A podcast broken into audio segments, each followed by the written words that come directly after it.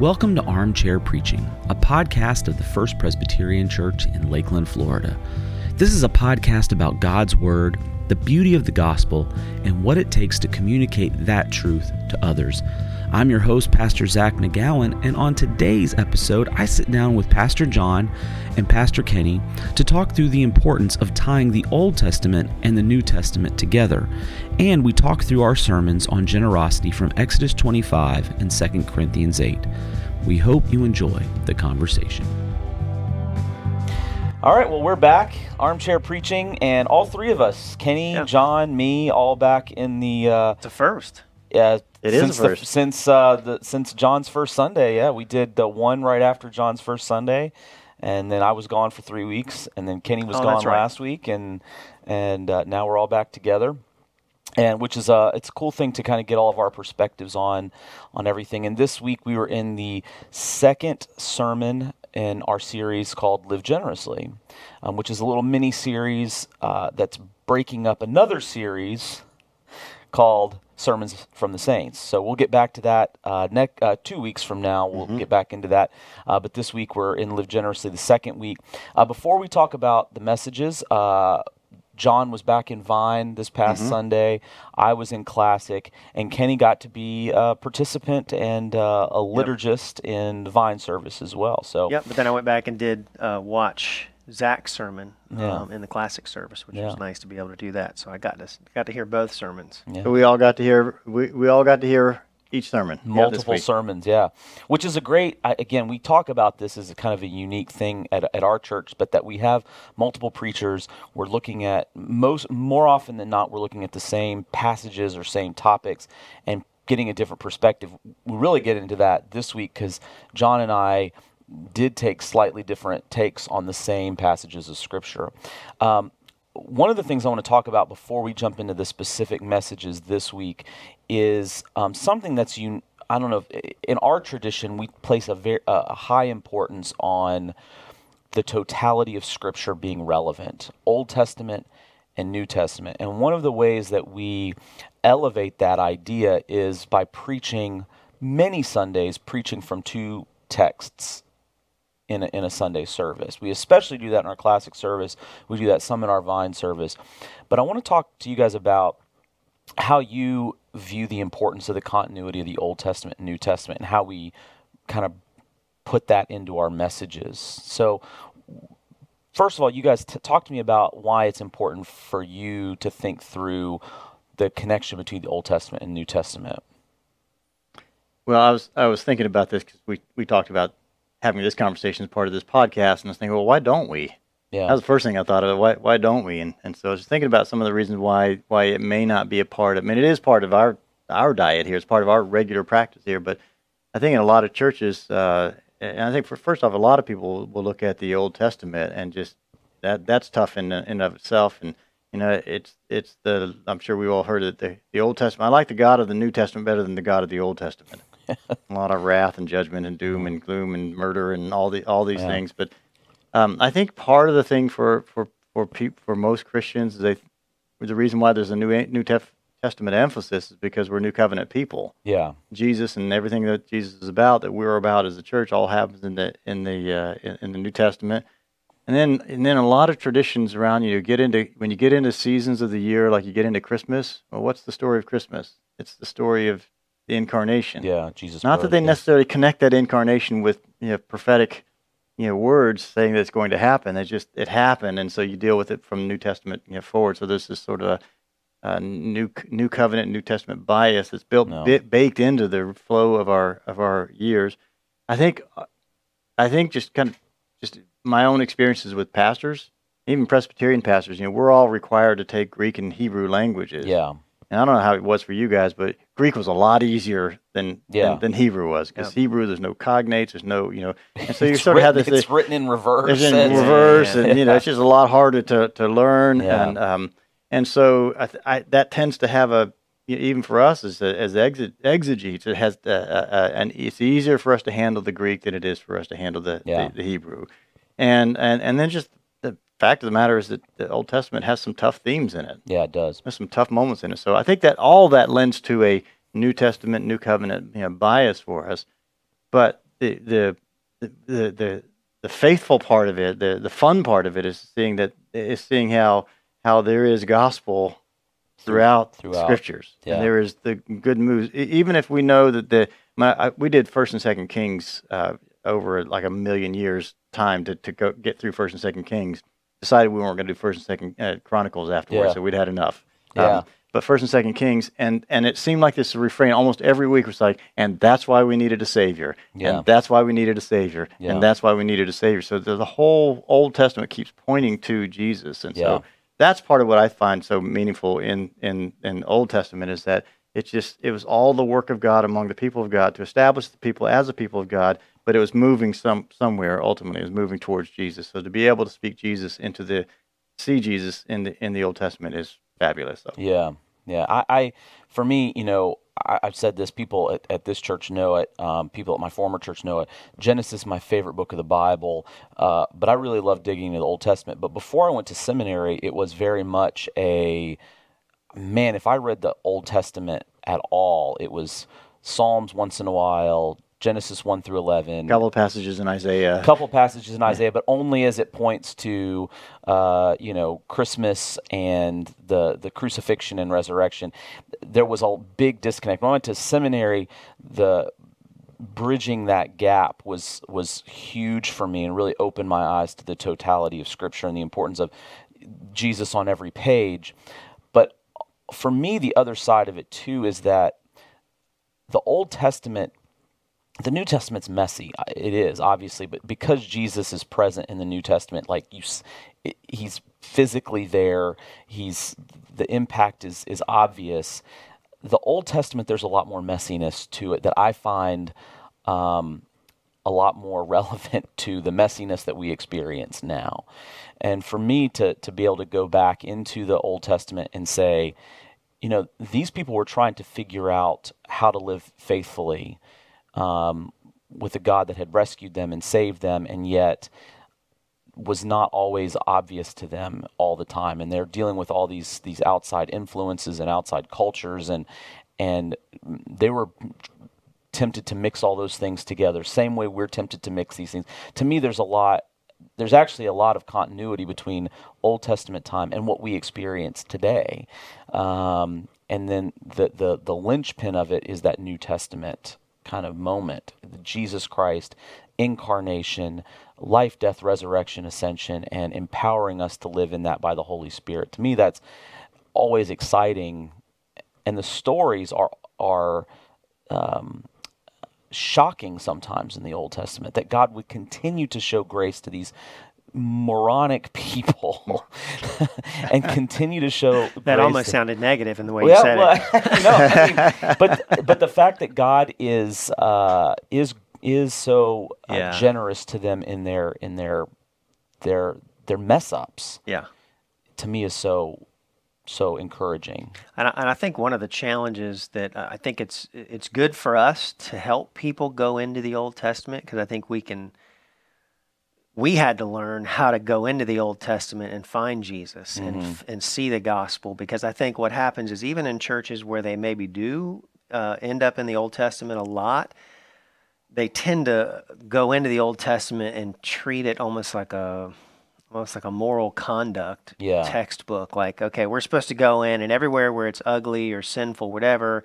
that's telling you what not to do. And then everywhere where where somebody does something heroic or noble, that's what you should. They, in other words, they become moral examples. Yeah. Um, which really, if you kind of have a law or a performance based mentality, anyways, all that does is throw gas on that fire. Yeah. You just go into the Old Testament looking for ways you can either not dishonor God or ways you can try to earn salvation. Mm-hmm. As opposed to trying to see Jesus. Mm-hmm. Uh, and I remember uh, the example of just David and Goliath. We tend to look at that story like, oh, well, that's a story of how David had all this courage mm-hmm. and faith and he trusted God to do big things, which is true. And I think that's part of the story. But to think about it, but if you look and say, yeah, but he also was like Jesus in that he went out and fought a battle mm-hmm. on behalf of people, yeah. on, on behalf of his people. So there's a way to see Jesus even in that. But I think helping i think that's the cool thing about preaching is is in some ways we're we're we're teaching people how to read the old testament Yeah. And make those adjustments. How do you get to the new covenant and the gospel through that? Yeah. Which is not easy, you know. It's not. And and you know there there's the always they're the typological examples like you're you're talking about you know the type of Christ seen in the Old Testament you know? And and then there's the the immediate grace seen in the Old Testament. And then there are then there are just the stories that you know have so many layers to it. You could go back and revisit it over and over and over again. And it's through that the whole scripture. But I think sometimes we because the, there are so many difficulties to read in the Old Testament for a lot of people, or their faith tradition, wherever they came from, their background, de-emphasized it. They tend to look at it from, like you're saying, that that okay, this is the one way to look at this. You know, mm-hmm. this is mm-hmm. the thin, and it's not. It's God has been God for all eternity. He is not changed and the God of Genesis and Exodus and Leviticus with all of the rules and regulations. It's the same God as sent his son Jesus Christ to die on the cross. That automatically indicates the the the multifaceted layer of the Old Testament for for our people, and that there is an immediate tie-in to the New Testament. Um, it, it's fa- it's always fascinating to me. Well, well that that reminds me uh, of um, to think uh, the, the thought of we have a New Testament passage that we want to ha- include every Sunday, and we have an Old Testament passage that we include every Sunday. Mm-hmm. At least that. Yeah. That's been our, our practice here. But selecting those two, how, how does how do we go about selecting which one? You know, it, do we start with the New Testament passage and go looking for it in the Old Testament yeah. passage? Do we start in the Old Testament passage and go looking for the New Testament passage? I mean, you picked out the scriptures this, this week. Yeah, yeah. So how yeah. did you how did you go about that? Well, that was good. You know, I when I look at scripture passages, I, I think our our our our um, operating procedure has been typically to decide um, to decide where to start and, and whatever's you know pray through okay lord what this is this is this is where we're at in the season of the church. Where do we begin? And when I looked at the last two weeks, because um, I, I, was away, so I was trying to project way in advance where I was going, where I was going, so I, I could start reading and studying. Um, I thought, okay, Lord, we're talking about generosity, and I know that's all over Scripture, but okay, but we got to land somewhere. We got to land somewhere. So show me something that um, is is is is it's not new and fresh because it's ancient scriptures, but it's something that we, we haven't looked at it this. I haven't looked at it this way before. So, Lord, show me the generosity in a way I haven't looked in, in before. And so, last week we did the Jacob and Esau passage um, because we were talking about the change of someone's life, and I thought, uh, where is there a narrative example that is that's we don't t- typically go to Jacob and Esau and say generosity. You know, we, we talk about it from a lot of different standpoints, but generosity is not typically the way we frame that. Mm. It, it's there, obviously, when you look at it that way, but it's not the way we look at it. And then this week we were talking about the enabling of ministry. I, I look at that as a as a on a macro level. You know, how to how has God gotten His work accomplished on this mm. earth? And it's. Uh, and you brought this up in your your message, uh, John. I didn't really talk about this as much, but you you raised the point. God didn't need the. We're talking about Exodus 25 and the building of the tabernacle. God didn't need the people to build the tabernacle. He could have spoken it into existence. Mm-hmm. He spoke the cosmos into existence for crying out loud, and yet he gives the people an opportunity to participate in his work on this earth. To me, I thought that's amazing that God, the God of all the universe, says, I've created you in my image to reflect something of me on this planet. Uh, here's a way you can do that in a tangible way. And he, he speaks to the people. So when I looked at that, to me, that just, just kind of enlivened my heart the the idea of building the tabernacle and the people getting to participate. And, and, and there's, that. I think there's a risk in doing that, and, mm-hmm. and, it, and it, it, it comes so, so you, you did it based on Lord reveal to me something that I would that, that would be a fresh look for me to experience yeah. through through new eyes of what how this could speak into the message of generosity, and uh, I think for in in in other ways it could be the risk of eisegetical versus exegetical mm-hmm. approach where you sort of read into something sure. that you want it to say mm-hmm. and you mm-hmm. make it make make it fit versus and this is where I think it, it's it's rich when because the longer we're at we're at this, the more that we've done this, the more that we've done personal devotions, the more we've done teaching, the more we've dug in deep, that we've got exegesis flowing out of it. We've got the we've got the what does the text actually say flowing out of yeah. our veins at this point. Yeah. So when we come back to a, a text of the Exodus 25 text,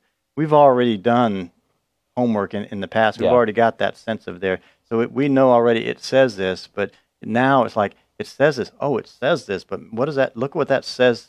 What it already says, what it means for generosity. That's sure. pretty amazing. Yeah. And we did both pick up on that. I, yeah. I, I love that. I loved your idea that um, that individual generosity is great, but what happens when all those individual generosities get together? Yeah. And we have this combined effort at generosity. So that that was that was Exodus 25, and that comes out of yeah. our own past of, of, of I mean, it's harder. It takes more of an experienced experienced person uh, to do that. But when you're doing when you're faithful to the text, yeah, and yeah, so you see, Kenny, you picked out you picked out this week's text, this upcoming week's text, right? Yep. Uh, out of curiosity, your your there's Zach's approach. What's what's yours? Well, um, same kind of thing. We had some big ideas that we wanted to to um, to kind of draw out and emphasize, and uh, and so once again, I just start thinking Old Testament, New Testament, and um, this uh, this week's is is a lot about just kind of the um, just the incredible way that God uses generosity in ways that we didn't even expect. Sometimes it's jumping, uh, impacting generations of people. Sometimes it's having kind of collateral good effect on everybody right now in mm-hmm. ways that you didn't see it or whatever. And so that's where I just went back to the idea of how, how cool it was that David um, has this gigantic fundraiser, this kind of legendary fundraiser um, to help to to fund the building of the temple that he's not even going to be around to see, but that to him it was it was still a privilege to be involved in a, a generous campaign for something that would benefit generations of people to come, yeah. and that was just kind of a cool way to think about that. Yeah. Um, and so anyway, so that's I went with that, and then you know, and then you just try to jump. It's interesting. We uh, I had originally picked the same passage that Zach picked for, that you all preached last week, the the Second Corinthians 8 mm-hmm. um, but then I was like, oh, Zach's, you guys are going to be preaching that anyway, so you kind of stole it. I was like, dang it. It'll be a uh, cross reference. yeah, there you go. Reminder. But what was cool was then I could just go one chapter later and found something that even was even a better picture of that idea yeah. of of, of you know the, the, the unintended impact even of our generosity and the way God does surprising things with our generosity. So anyways, it was just kind of cool to see that there were there were such obvious ties. Yeah. But the nice thing is there's continuity in all three weeks in what we've all done. In terms of the story of the Old Testament, even there there were some cool things that people mm-hmm. were going to get mm-hmm. the Exodus picture, and then then they're going to jump into what happened in the Kings. Yeah. And, you know. Yeah, and actually, we it's this is a te- we're teasing out this coming Sunday a little bit, but um, one of the things that's interesting is we we're hitting in fr- in terms of the Old Testament, we're hitting on three parts of uh, the the covenantal promises. You know, we're talking we talk about Jacob and Esau, so the patriarchal promises and the generosity God shows Jacob and Esau. Then we're talking about the the promise, the Mosaic promise, and and the tabernacle, and then how that gets a, gets continued on through the Davidic, the, the Davidic covenant and and how David and Solomon build this permanent temple. Um, John, when you were talking through the Exodus 25 passage, there was a uh, a, a point I want to just touch on a little bit that that that you really brought out, and it was I didn't talk about this at all, but what it was really powerful to me how you you went through some of the actual listing of items that mm-hmm. was asked for in the contribution and then made a point to say, how cool is it um, that there were people that got to contribute the gold that was used in the tabernacle and the Holy of Holies and the Ark of the Covenant. But then at the same time, there are people that contributed the thread and the linen and the curtains. And both of those items, great mm-hmm. and small, used to create this centerpiece of worship for the people of God. Talk about that, the importance of the taking what we consider great or small, and in God's economy, it, it does. First of all, it gives me goosebumps to hear you just hear you just describe it because I think about how cool that is. I mean, yeah. it, just, it really is an amazing thing. You know, the, this is armchair preaching is really kind of the stuff you didn't get to yeah. in there. one of the things that I didn't get to, one of the, the percolating thoughts around this very idea would have been Pauline Pauline theology on the giftedness of the individual yeah, and the body of Christ uh, Im- imagery. And then there's a great pl- place in 1 Corinthians 12 where he talks about he's talking about spiritual gifts, and he's then he makes the analogy analogy of the of the body. Yeah. And he said the eye can't say to the, this part, the, you know, this part can't say to that part that I'm better than you and worse than, mm-hmm. worse than you. And that's really there in that in that whole you know, mm-hmm. every gift matters. Yeah. I, mean, I, know it's almost it's cliche to hear that when when it comes to any kind of fundraising effort that would be ever done ever. Yeah. Like every gift matters, and you know it, it's true. But I mean, this is this is like divinely uh, uh, uh, spoken. Every gift matters. The widow's mite matters. Yeah. You know, the the ear matters to the to the whole body, and the person who put that bronze to get, make the grommet to hang the curtain on the entrance road, it, it, it, it matters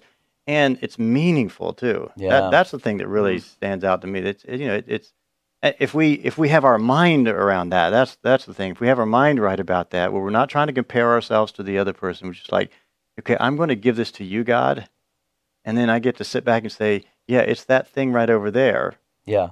Um, but uh, so it's not that thing up front but it's that thing over there but that matters yeah because it's part of this big thing you know it's part of the yep. it's each part has is a part of this larger whole that god's wanting to get accomplished and you know um, so often we read in places like Exodus 25, and then this this Sunday coming up um, in in David's contribution for the temple.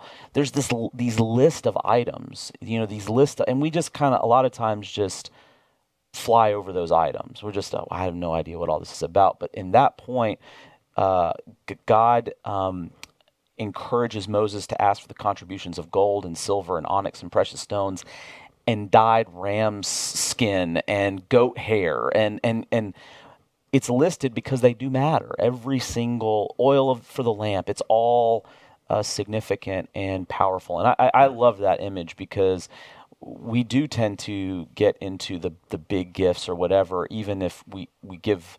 Sometimes people give lip service to the smaller gifts, but this is real. I mean, that's not a small thing, even the things that seem small, and I love that.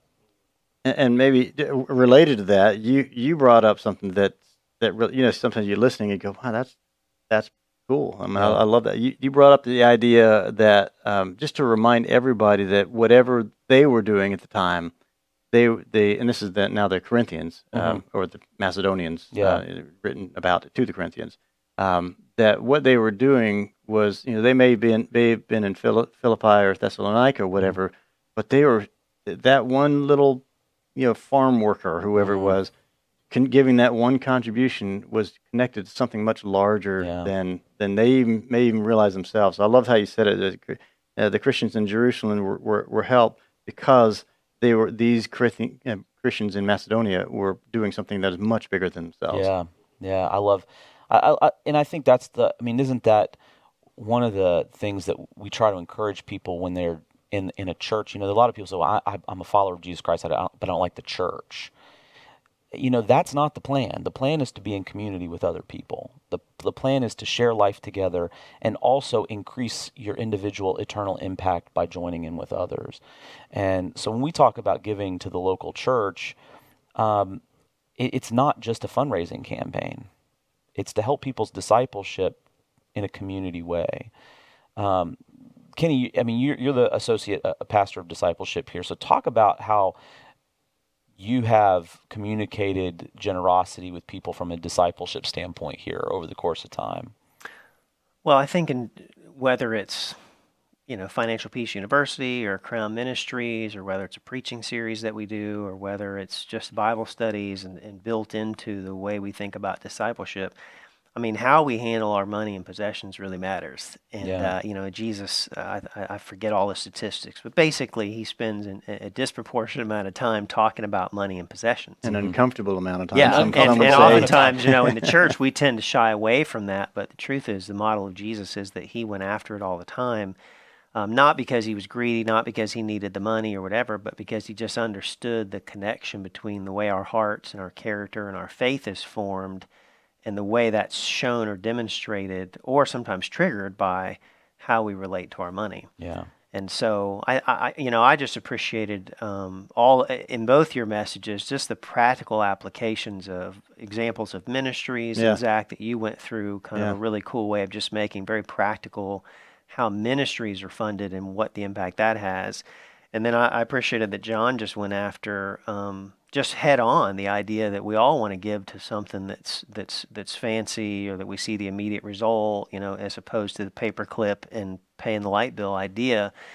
But even that's a discipleship thing yeah. because it, it, it you know, one, I was talking to a guy after the after the sermon who was in Vine, and he said he was really challenged by that very fact because he had been dictating where a lot of his giving was going and he just said he realized how prideful that was. Yeah. That he wanted to control it. Mm-hmm. And that really the issue of faith for him was just trusting that he, he should just, there, not that some directed giving is inappropriate, but he was saying he was, he, even his tithe, he was deciding where, where it was going to go. And he said he felt like for him it was, a, it was the, the message challenged his faith mm-hmm. to just trust that God would direct the session yeah. and the pastors and the ministry team leaders as to where that should go. And that for him, he could just trust that. So, once yeah. again, it just shows you where even the message of generosity for this guy who'd been a believer his whole life was still something that challenged some issue of his faith. Yeah. Which is connected to discipleship. Well, and it gets back to the point that we've talked about the last couple weeks, and I'm, i know it will continue on this week, is it's like the, the, the financial side of it is just one part of it, but it really gets back to the heart and the point that we that ties both the Exodus passage uh, from 20 Exodus 25 and then Second Corinthians 8 um, and and then and, and into Second Corinthians 9 is when God asks the Israelites to give, He asks it. He doesn't doesn't demand it. It's not a tax. He says everyone should give what their heart prompts them to give. And then in Exodus or in Second Corinthians later on in chapter nine, uh, Paul says you should give not under compulsion or reluctantly because God loves a cheerful giver.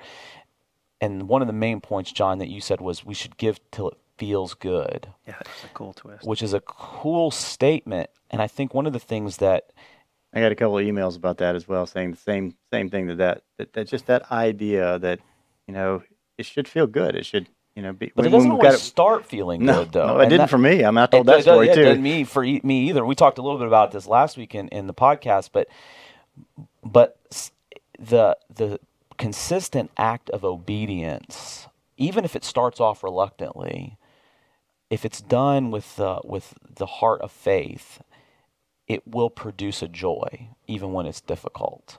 And that sometimes I think is the hard part for people when it comes to the giving piece.